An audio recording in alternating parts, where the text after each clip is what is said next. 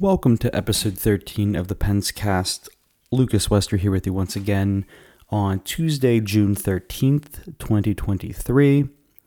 Usually I record these on Mondays, but I was away this last weekend and wasn't able to do it. And I just got back earlier today, well, earlier Monday, but I was tired and I had other things I had to do. So I'm actually recording this at midnight Tuesday, so it was Monday, just a half hour ago. So if there's any news Tuesday morning, afternoon that I may have missed, not saying I anticipated, but if there is, you understand why.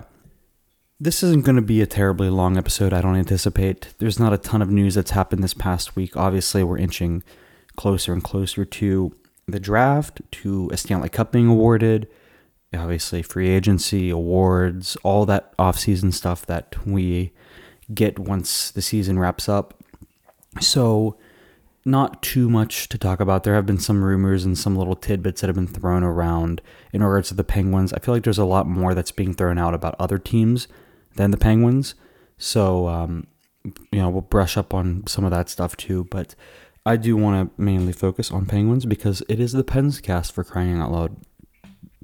First thing I want to talk about that came out this week was um, everyone kind of anticipated that the Winnipeg Jets were going to have to tear this down and you know break up their core. I know a lot of the airwaves have been taken up with Toronto Maple Leafs core, you know, trade rumors talk, especially over the past few weeks and past month since they got eliminated. But for years now, it seemed inevitable that this core that they've developed in Winnipeg is at the very least not capable of bringing playoff success or, you know, much success at all to that team. And it seems as though it's also been a very toxic environment. It's been reported over and over that the guys on that team just make it kind of almost like a living hell for uh, their teammates there. And there's a lot of egos and a lot of power struggles there within the locker room.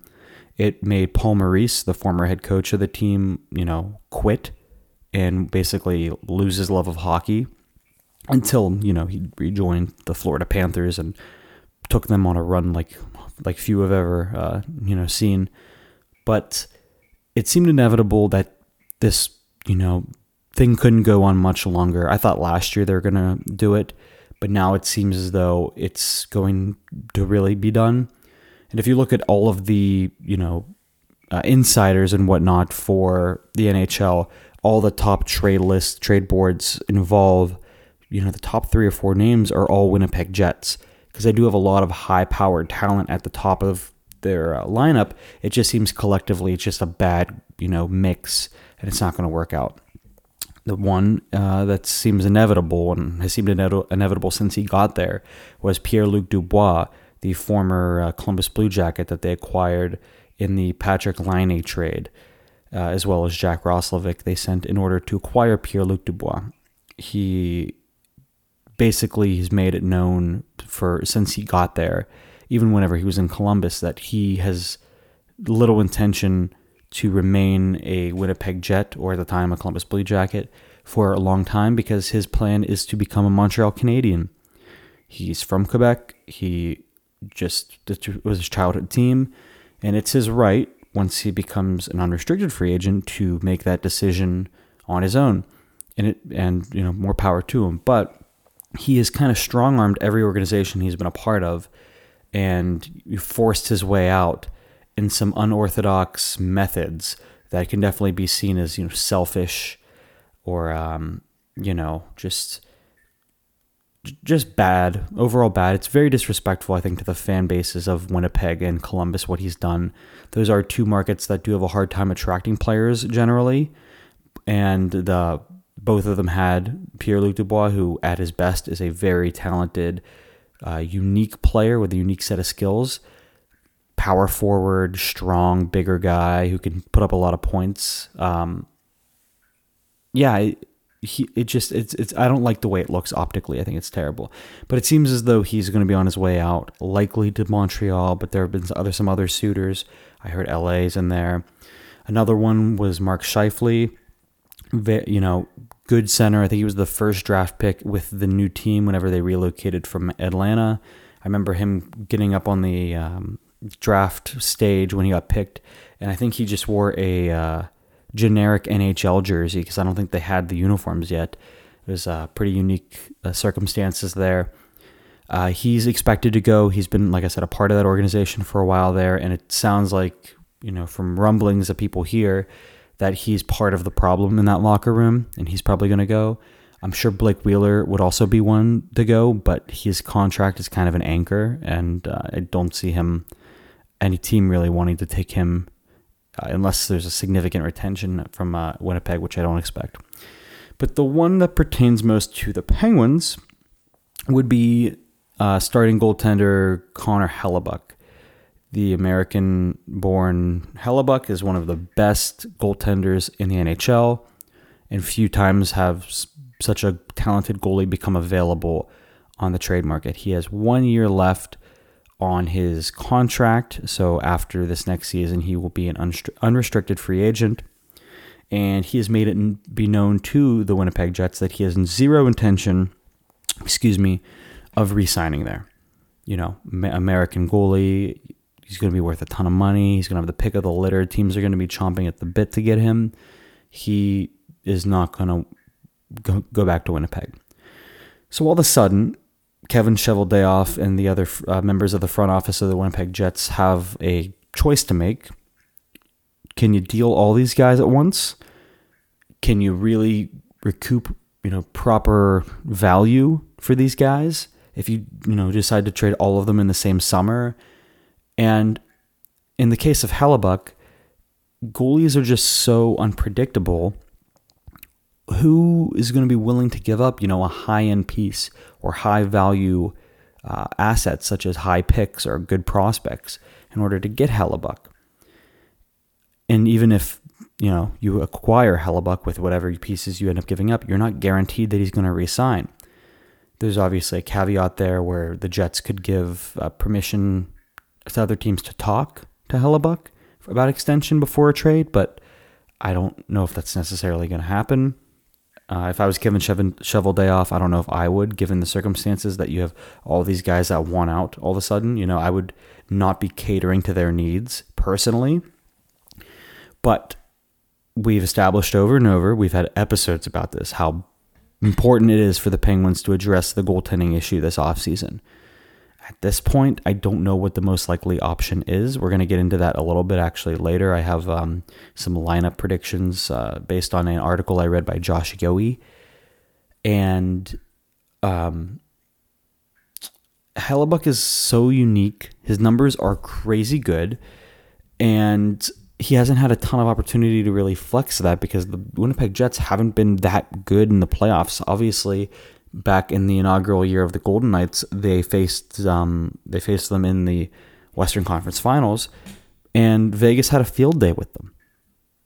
Connor Hellebuyck in the right situation, I think, could be a very good goalie and a successful goalie. I think he could win a Stanley Cup. Definitely has the talent to do so. And given his age, I think it could line up well with the Penguins problem is is that his contract is going to look something stupid. I don't know if he's going to hit the Sergei Bobrovsky $10 million mark, but it's definitely going to be in that area. It's definitely going to be in the high eights to nines range, in my opinion. And at 30 years old, how much term do you give him? Do you give him four years? He's probably going to want more than that. Do you give him five, six years? I don't know if I want to give uh, a 36 year old Connor Hellebuyck $9 million. Because at the end of that contract, that's what he'll be. It's such a unique situation just because of how elite he is. There are a lot of goalies available right now. Carter Hart this past week seems to have garnered a lot of interest. I don't know how imminent that is, but it sounds like he's going to be on his way out of Philadelphia. I don't expect him in Pittsburgh at all. Uh, um, you know, just given the rivalry between those two teams. John Gibson has been talked about. I don't think the Penguins want to go that route. He's a lot of money and he hasn't been very good in the past few seasons. Granted, on a very, very bad Anaheim Ducks team over the last two to three years. Uh, we talked about the free agents that are available Frederik Andersen, um, Antti Raanta, Joonas Korpisalo. There's RFAs available like Jeremy Swayman, who is the drum I've been beating for months now for the Penguins to acquire. Connor Hellebuyck, I don't expect to be a Penguin, but the fact that he was made available, the Penguins have been connected with him now. So that's just a rumor that uh, it's going to be talked about. I don't expect it to happen, but I think age wise, he does line up with this core. So if Dubas is going to looking to go all in with just this core and you know can invest in the net in the now and not as worry as much about the future, I could see him maybe trying to make that deal. I don't know how it would work financially or asset wise. I don't even know what they'd give up. I guess they'd have to give up the 14th overall pick and then some. Maybe I don't know what uh, Hellebuyck's trade value is honestly, but I think there's better options that fit the Penguins. If you looked at Kyle Dubas's two pronged approach that he's he talked about at his uh, introductory presser, it doesn't make a ton of sense. I think they're more likely to go with a younger guy, um, either a younger guy like Swayman who can kind of merge them into the next generation of Penguins and keep them good and during that time, or really invest in you know and dig your heels into the old thing and give an older goalie like an Andersen a one two year deal. Because then that lines up perfectly, around perfectly, for whenever this group is done. And then you can you know start developing young prospects. And there's not a ton of goalie prospects in the Penguins organization. Taylor uh, I think, or uh, I think that's how you pronounce it. He was, I believe, a college free agent. I don't know what his ceiling is, Joel Blomqvist. Uh, he's uh, represented Sweden on numerous uh, n- international stages. I don't know if his ceiling is an NHL starter. I think it's definitely an NHLer. I don't know if he's going to become a uh, superstar starter though. At uh, at this point, at least, they traded uh, Calle Clang in uh, the Rickard Rakell deal last last trade deadline. So, I think they should I think personally, my preference would be to go younger and get someone who's starter capable now and can be for years to come, many years to come, like Swayman. There's not many in that in that circumstance, but I think Swayman is a very unique circumstance there. Whereas Hellebuyck is the guy who you could buy into now, but by the time you're trans, you're starting to come back up. So after Malkin, Crosby, Letang retire, your team's bad for a year or two, while they're starting to come up and they're trying to be good, Hellebuyck's going to be 36. You know, that's just not something I see the Penguins doing. Although it's an intriguing name and it's a high profile name, and I obviously wouldn't hate it if he became a Penguin.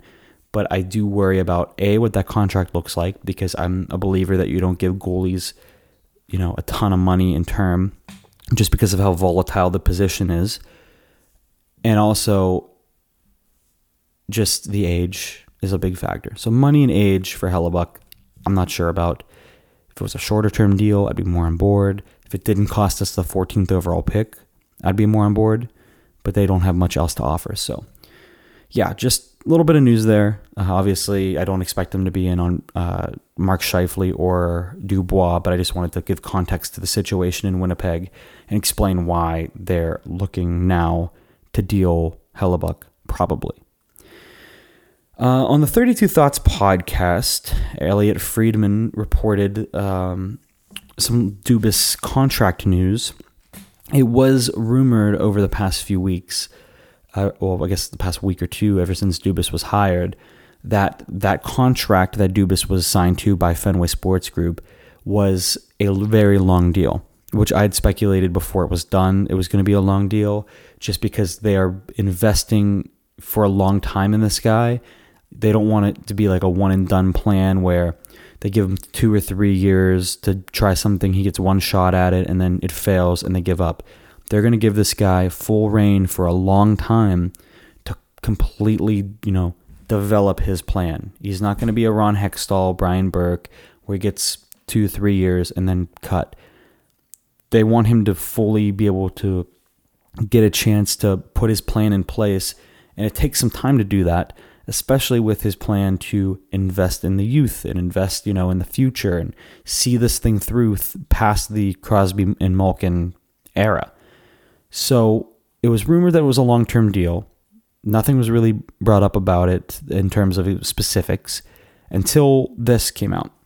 Elliotte uh, said that Dubas's deal isn't the rumored $7 million a year over seven years, as was reported. I hadn't heard that before, but that's what Elliotte said.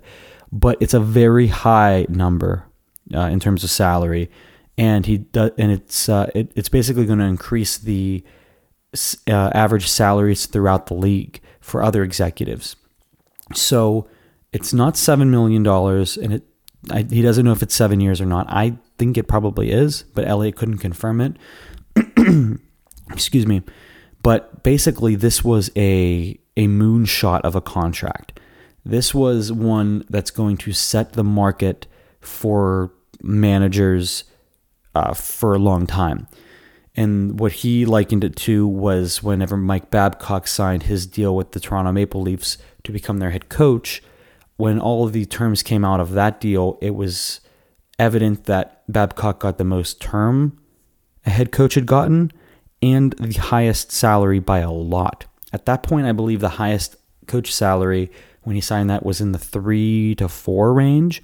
Mike Babcock signed for $7 million, I believe. And I think it was seven years as well.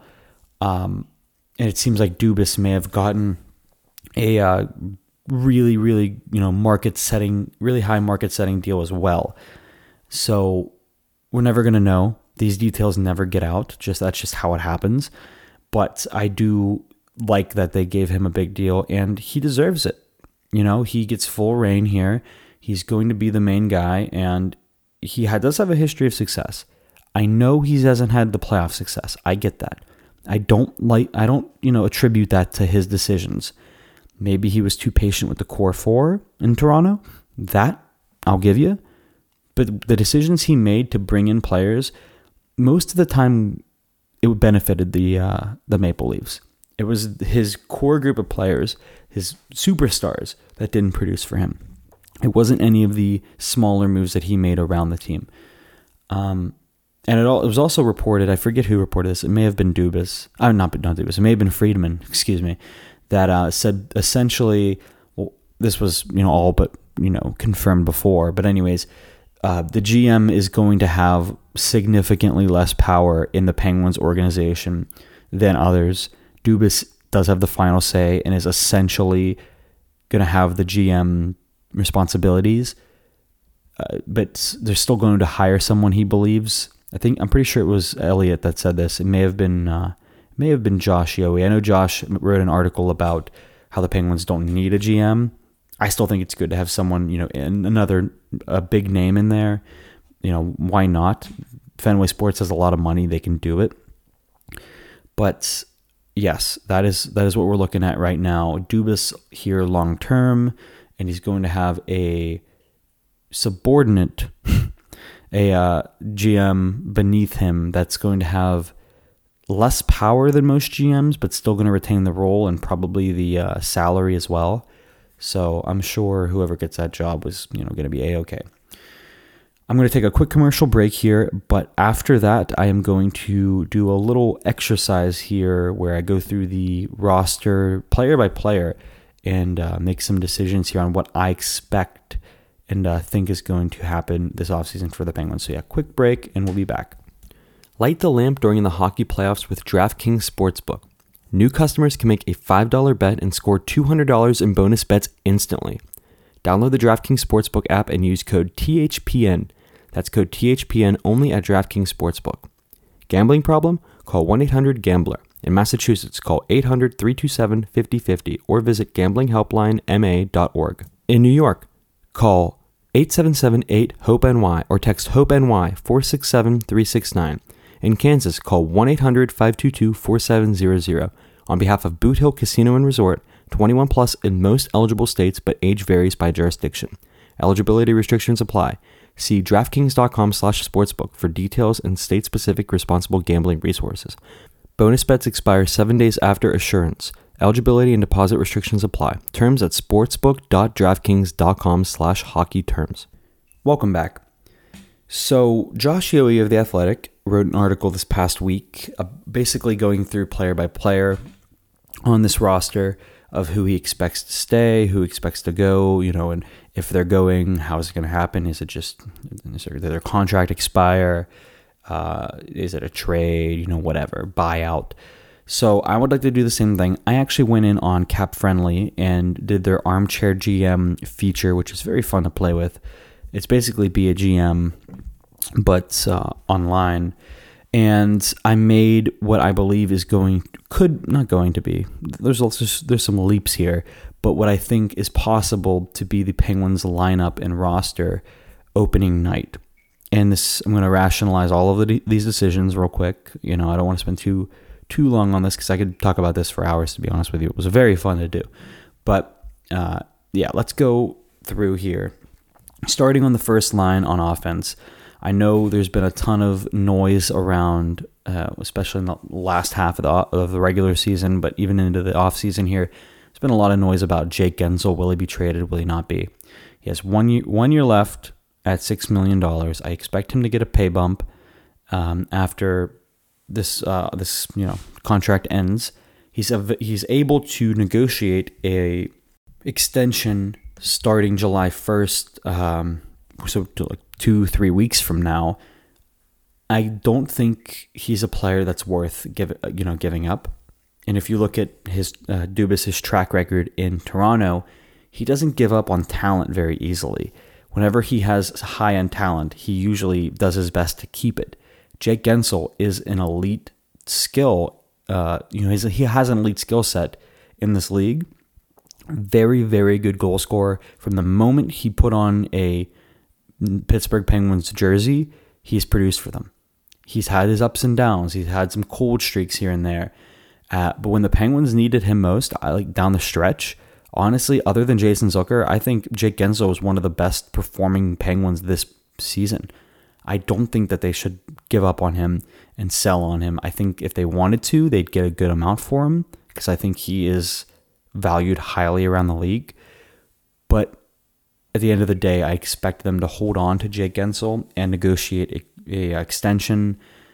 I, if I was guessing, I'd say that extension would come in somewhere between seven and a half and eight and a half million. Mm, I don't know how many years he wants. It's probably up to him. He's young enough that you could probably give him an eight year deal if you wanted to and have him be one of those guys to kind of usher in, you know, this generation into the next one. And he could be a leader throughout that if he wants to be. But I could also see him being the kind of guy that only wants a three, four, five year deal so he can go and get the bag again if he wants, or he can invest, you know, and get some security if he wants an eight year deal. I think it's completely up to him. I think the Penguins would be open to anything, but I do expect him to be a Penguin on opening night. And centering him will be Sidney Crosby. No explanation there. He's not going anywhere. I've seen some wild stuff. I remember I was like last off season, I think, or two off seasons ago. Someone mentioned because MacKinnon is his friend that they could see him uh, in Colorado, and I think it was I don't know if it was Adrian Dater or someone else that covers the Avalanche, but someone you know added some fuel to the fire and wanted to make it a, a thing. It's not happening. Sidney Crosby will retire Pittsburgh Penguin. Uh, end of story. On his right side, I have uh, Bryan Rust. Now, like these these lines aren't set in stone. Obviously, like I said, it was just very just more depth chart than anything. But yeah, I have Bryan Rust still on the team next season. I actually did want to trade him in this armchair GM thing, but he has a full no move clause. And you see, I forgot that. I didn't realize that he had a full no move. I figured he had a limited no trade, maybe like a 15, 20 team no trade. I had no idea that he had a no move clause. So essentially, if you want to move him either to the minors, which you wouldn't do, or to another team, if you wanted to trade him, you have to get his permission first. And he's been a Penguin his entire career. He was drafted, he was developed in Wilkes-Barre, and he's been a Penguin, a regular Penguin since about 2015, 2014, I believe. I think it was 2015. Um, I don't see him being willing to just up and move. He's planted roots here. He earned his contract completely. He got a six year deal last offseason worth uh, a little over $5 million. and he was one of those guys out of the there was a core of you know a bunch of UFAs that the Penguins had that somehow they were able to keep them all in Rust, Rakell, Malkin, and Letang. And I thought of all of the ones that was you know likely to go, I thought it was Bryan Rust, but they were able to keep him at a relatively low number because he was coming off a great uh, scoring season. But he got a lot of term and he got a full no move, and I'm assuming that was a you know a big benefactor or a big influence uh, in his decision to stay here. So as much as I'd be I'd be willing to move him if I were Kyle Dubas and I was doing my arm, armchair GM, so I was willing to move him. I don't think he's gonna want to be moved, and that's what it comes down to, unfortunately, because Ron Hextall decided to give him a full no move. So I think the Penguins are stuck with him, and I don't think that's necessarily a bad thing. I think he has a unique skill set on this team. He can be, you know, a little rough and tumble, short, you know, feisty, has some speed to him, some physicality, and has scoring touch. He has a very, you know, well-rounded skill set, which is pretty rare. So I think at his best, he earns that money. It's just it, it kind of sucks with the term and that no move, but nonetheless, Bryan Rust, I expect fully to be a Penguin come opening night. Back to the left side, I have Jason Zucker. Now, I've seen a lot of conflicting reports this past week of people saying they really don't expect Zucker to be back. He went on the NHL Network, I believe it was NHL Network, and talked about how basically before he even started talking, he was like, okay, first and foremost, I want it to be known. I want to be a Pittsburgh Penguin. It's my home. You know, I've really enjoyed my time there and I, would love to come back. I, oops, sorry about that. Um, I through doing this, I had to, you know, make some liberties on some salaries for some people. I had to just estimate what people are going to get. And his was the first I did because I wanted to make sure I had room for it. And I think this is a fair one. I actually wrote an article on uh, Pro Sports uh, fans, uh, relevant Pro Sports fanatics, goes by many names. I wrote an article about what Dubas's, you know, f- first order of business uh, of business should be First one was buying out Granlund, which I should mention, which I'm going to talk about here in a second. But the second one was to re-sign Jason Zucker. I think he's too important for the Penguins to just give up on. He talk about. I know we just mentioned it with Russ, but a very unique skill set in that when he's healthy and fully able to play, he potential to put up 30, 35 points and has the intangibles that no one else on this team possesses. He's he talk about feisty. That that's the only guy that really defends uh, other players and himself on this team, at least last season, and can put up a ton of goals and is a personality. He's one of the more fun players in that locker room, and it's been stated over and over. It's not me just making this up. Mike Sullivan has come to his defense and said that uh, at the podium time and time again. I think a fair deal for Jason Zucker a, this deal I decided to sign him to on here was a six million dollar cap hit for four years. Now, if he wanted to go out and test the market, I could see him getting six and a half million max, probably. I don't think he's going to get more than that. I don't think he's going to get seven, but I could see him getting like a six and a half, you know, six to five million dollar deal. Maybe instead of four years, maybe give him five years. And if I'm the Penguins, if that's the deal breaker, four or five years, go for it. Like, I don't really care. You're you're supposed to win now. I don't think one extra year of Zucker at five million dollars is necessarily the worst thing in the world. Granted, he is injury prone, but that'll be a later problem. Uh, you know, down the down the road that Kyle can handle then, and also the salary cap's going up, and by then, six million dollars might not look too bad. But uh, my preferred contract for him is $6 million for four years. I think it's fair. I could see it being a realistic contract. I don't think he's going to get a huge bump from his previous salary. He was getting 5.5, I believe, before this. And he had his best year in Minnesota in his contract year. And then, you know, uh, kind of he was dealt later to the Penguins, but he had a lot of injury problems over that last contract. So he didn't really live up to that contract until this past season. So that's I have him being re-signed. I know a lot of people are conflicted on that and whether they can make it happen. I think they can make it happen. Uh, it should be noted too that actually the the team I made here, the cap space remaining is twenty four thousand dollars. So I really cut it close here, but I'll explain everything, and I think all the salaries I gave were fair. So you can call me out if you think I'm wrong. uh, second line center or second center, I have Evgeny Malkin. Another one I saw last offseason. I saw that there was possibility he doesn't come back, but he's here now. He has three more years left at 6.1. I expect him to retire after that. Maybe they go one year at a time if he's still up to it. I'm not sure. But Evgeny Malkin will be here next season, no doubt. He's the center, second line. On the right side, underneath Rust, I have Rickard Rakell, another guy like Guentzel, like Rust, who's been rumored that could possibly be moved. They just signed him last offseason to five years at $5 million, you know, just a little shy of Bryan Rust. And he had a great season this past season.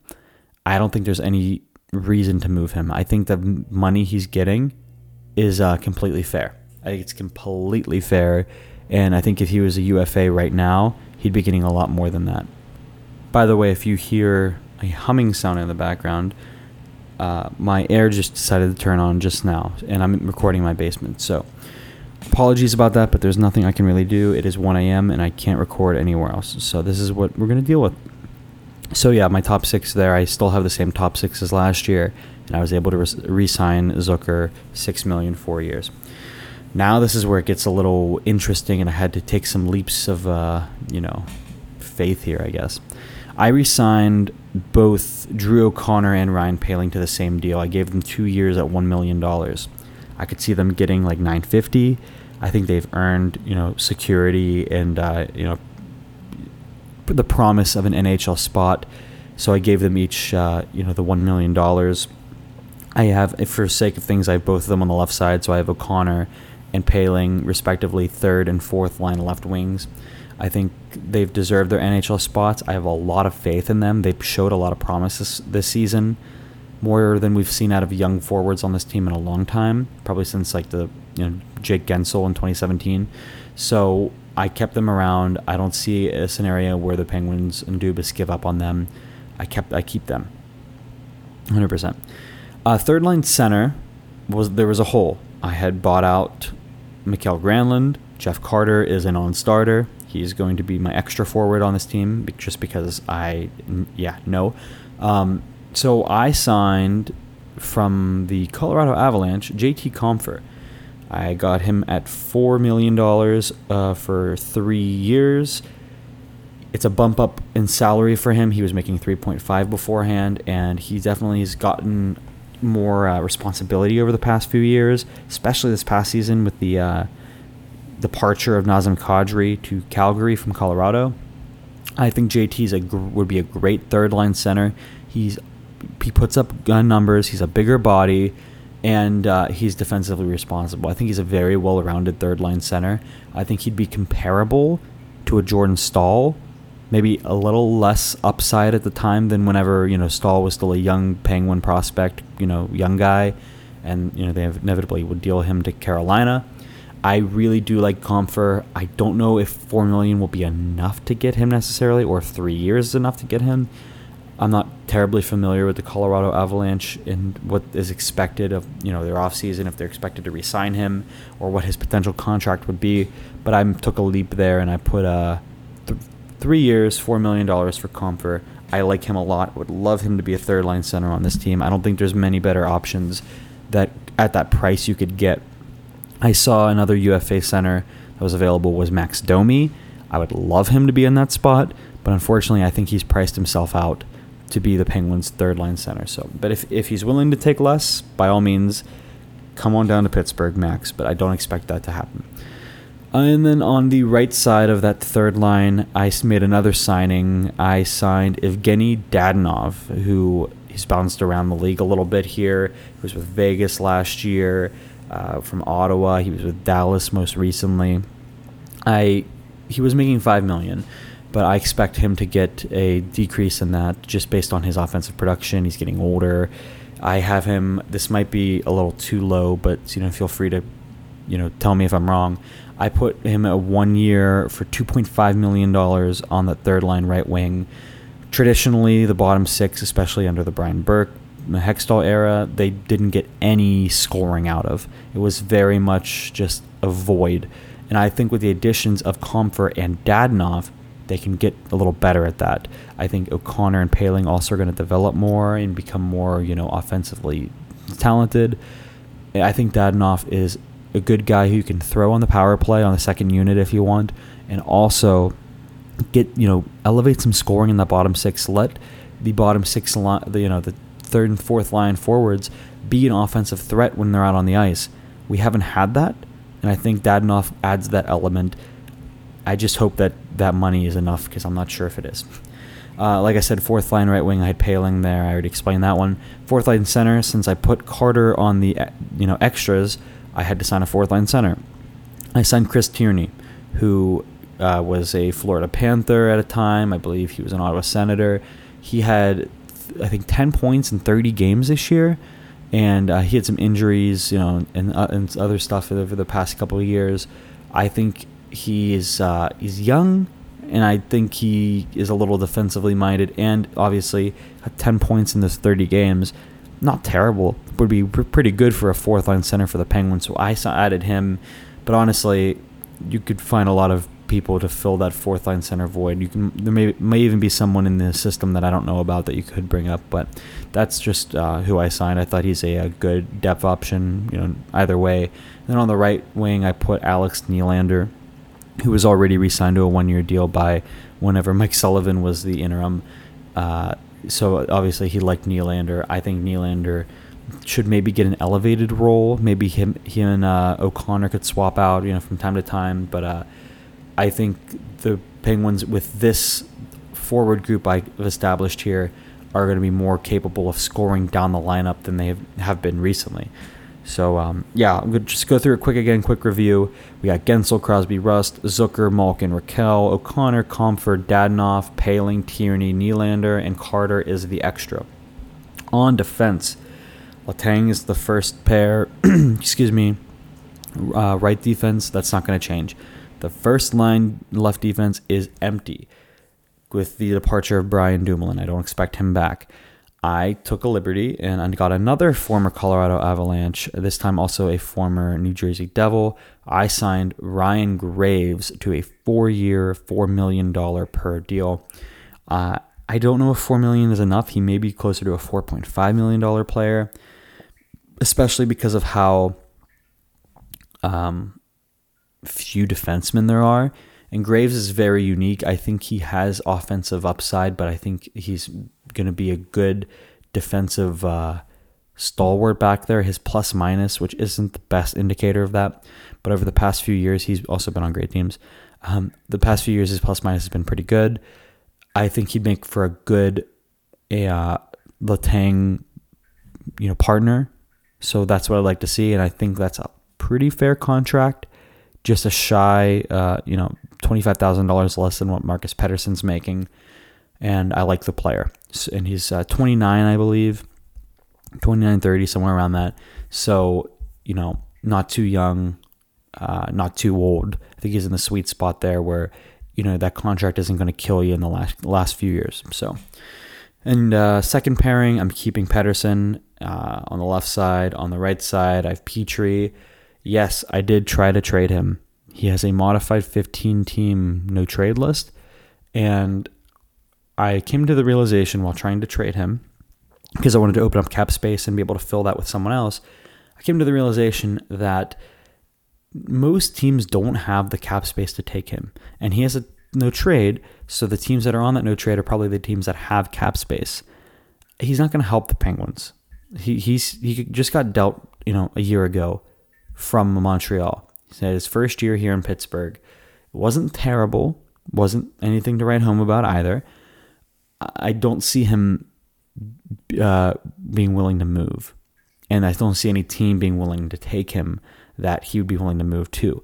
So I think the Penguins are stuck with him. I don't think it's the worst thing in the world. He has two years left at the 625 number. It is what it is. On the left side, on the third pair, I have POJ. I think he took good strides this year. Uh, well, this past season, not the most reliable, but he had to play a lot of elevated role during the stretch there. Uh, whenever they're trying to make the playoffs because they were down to essentially two NHL defensemen. And it was him and Letang on the top pair, some the two uh, Quebec boys.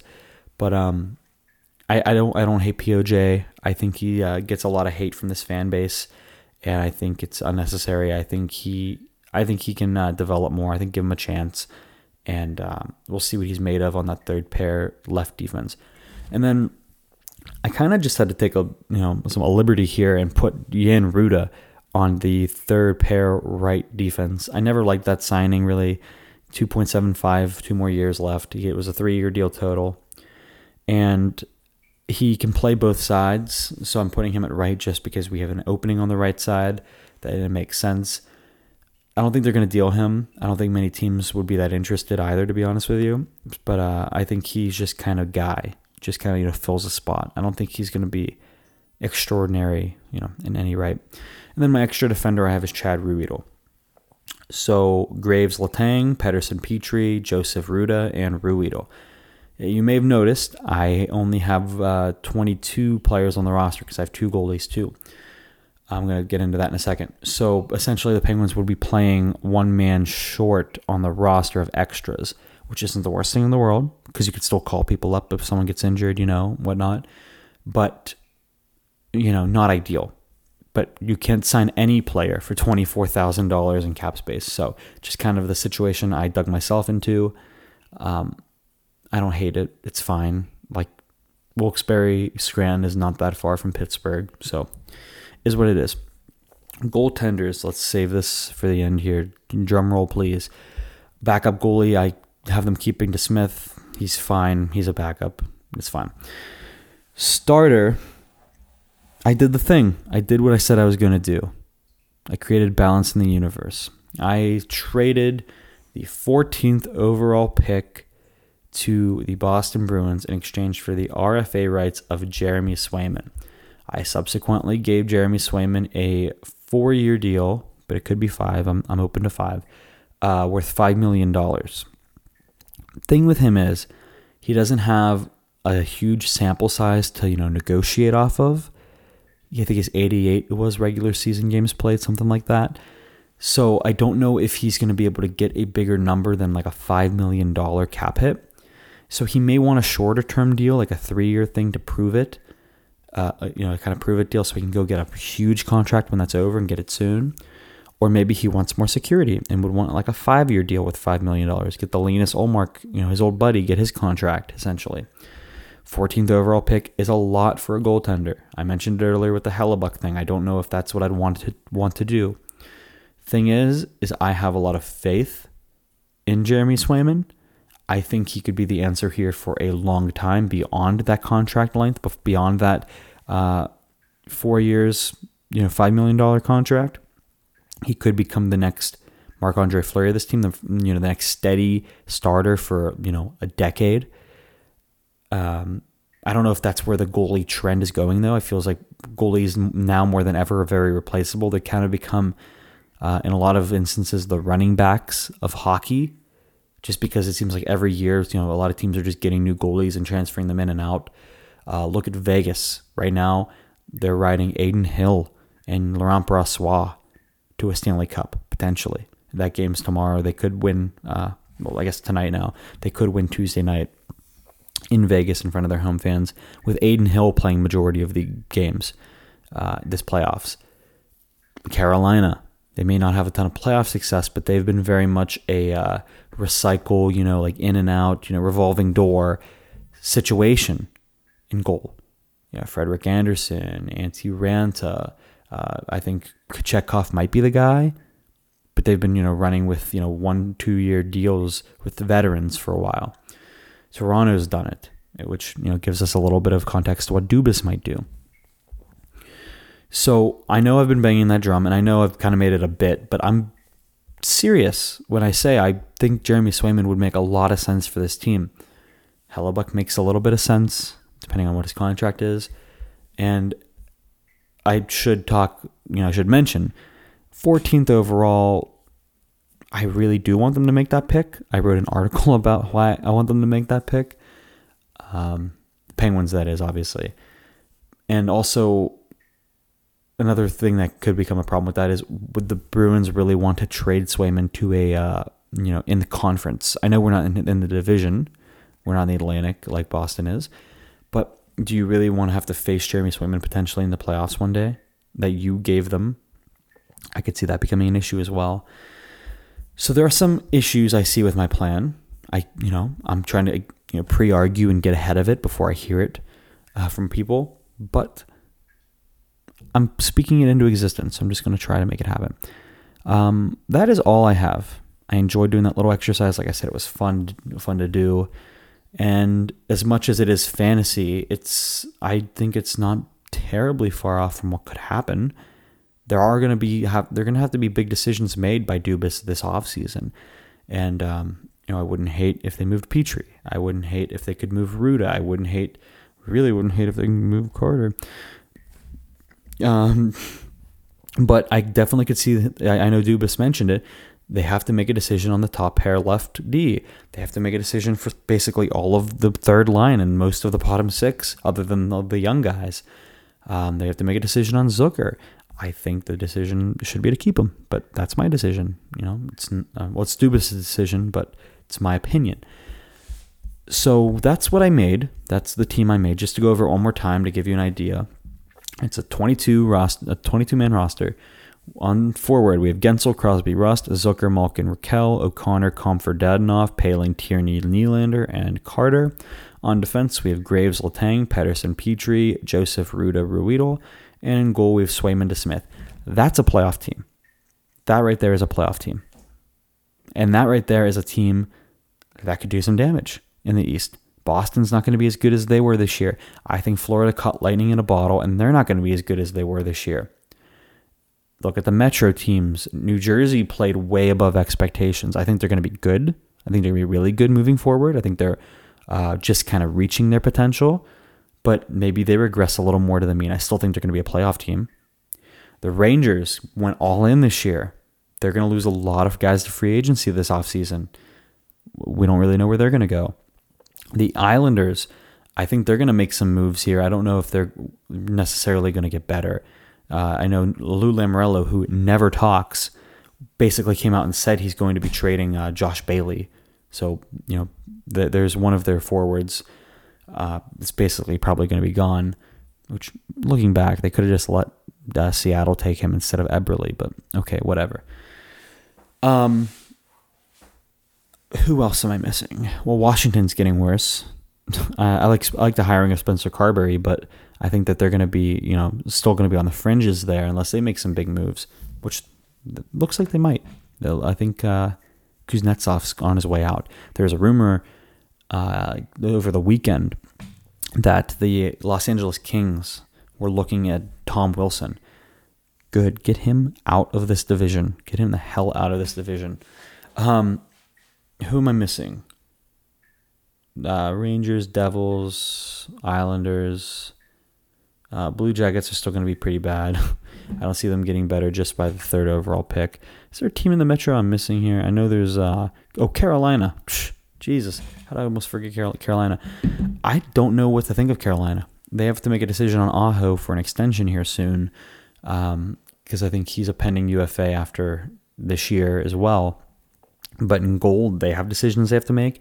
They have to make some decisions on defense. I think. Uh, I, I, I think Brady Skjei is available potentially, and uh, Pesce, I think. So they have some they have some decisions they have to make there, and they're always trying to penny pinch. So I'm not sure, you know, if they're going to be able to finesse their way out of this without paying some money, especially for Aho. So the Penguins, with the roster that I just came up with, I think they're 100% a playoff team. I think they're one of the top three in the division, and I think they could do some damage in the playoffs. Ideally, you get rid of Carter, but that's not going to happen. Um, I think the Penguins are probably if if these the you know core doesn't regress, I think they're probably better positioned to win the following year, so 24-25, more so than 23-24. But you have Crosby, you have Malkin, you have Letang Got to go for it. You got to go for it. So that's my episode. That's episode 13 of the Pens Cast. That's all I have to say today. Thank you for listening. Make sure to follow us on Twitter at penscast, uh, or pens underscore cast, excuse me, and Instagram. Same thing, at pens underscore cast on both of those. Make sure you follow me on all those as well at, at Lucas Wester. And that'll be all. Thank you. See you next week.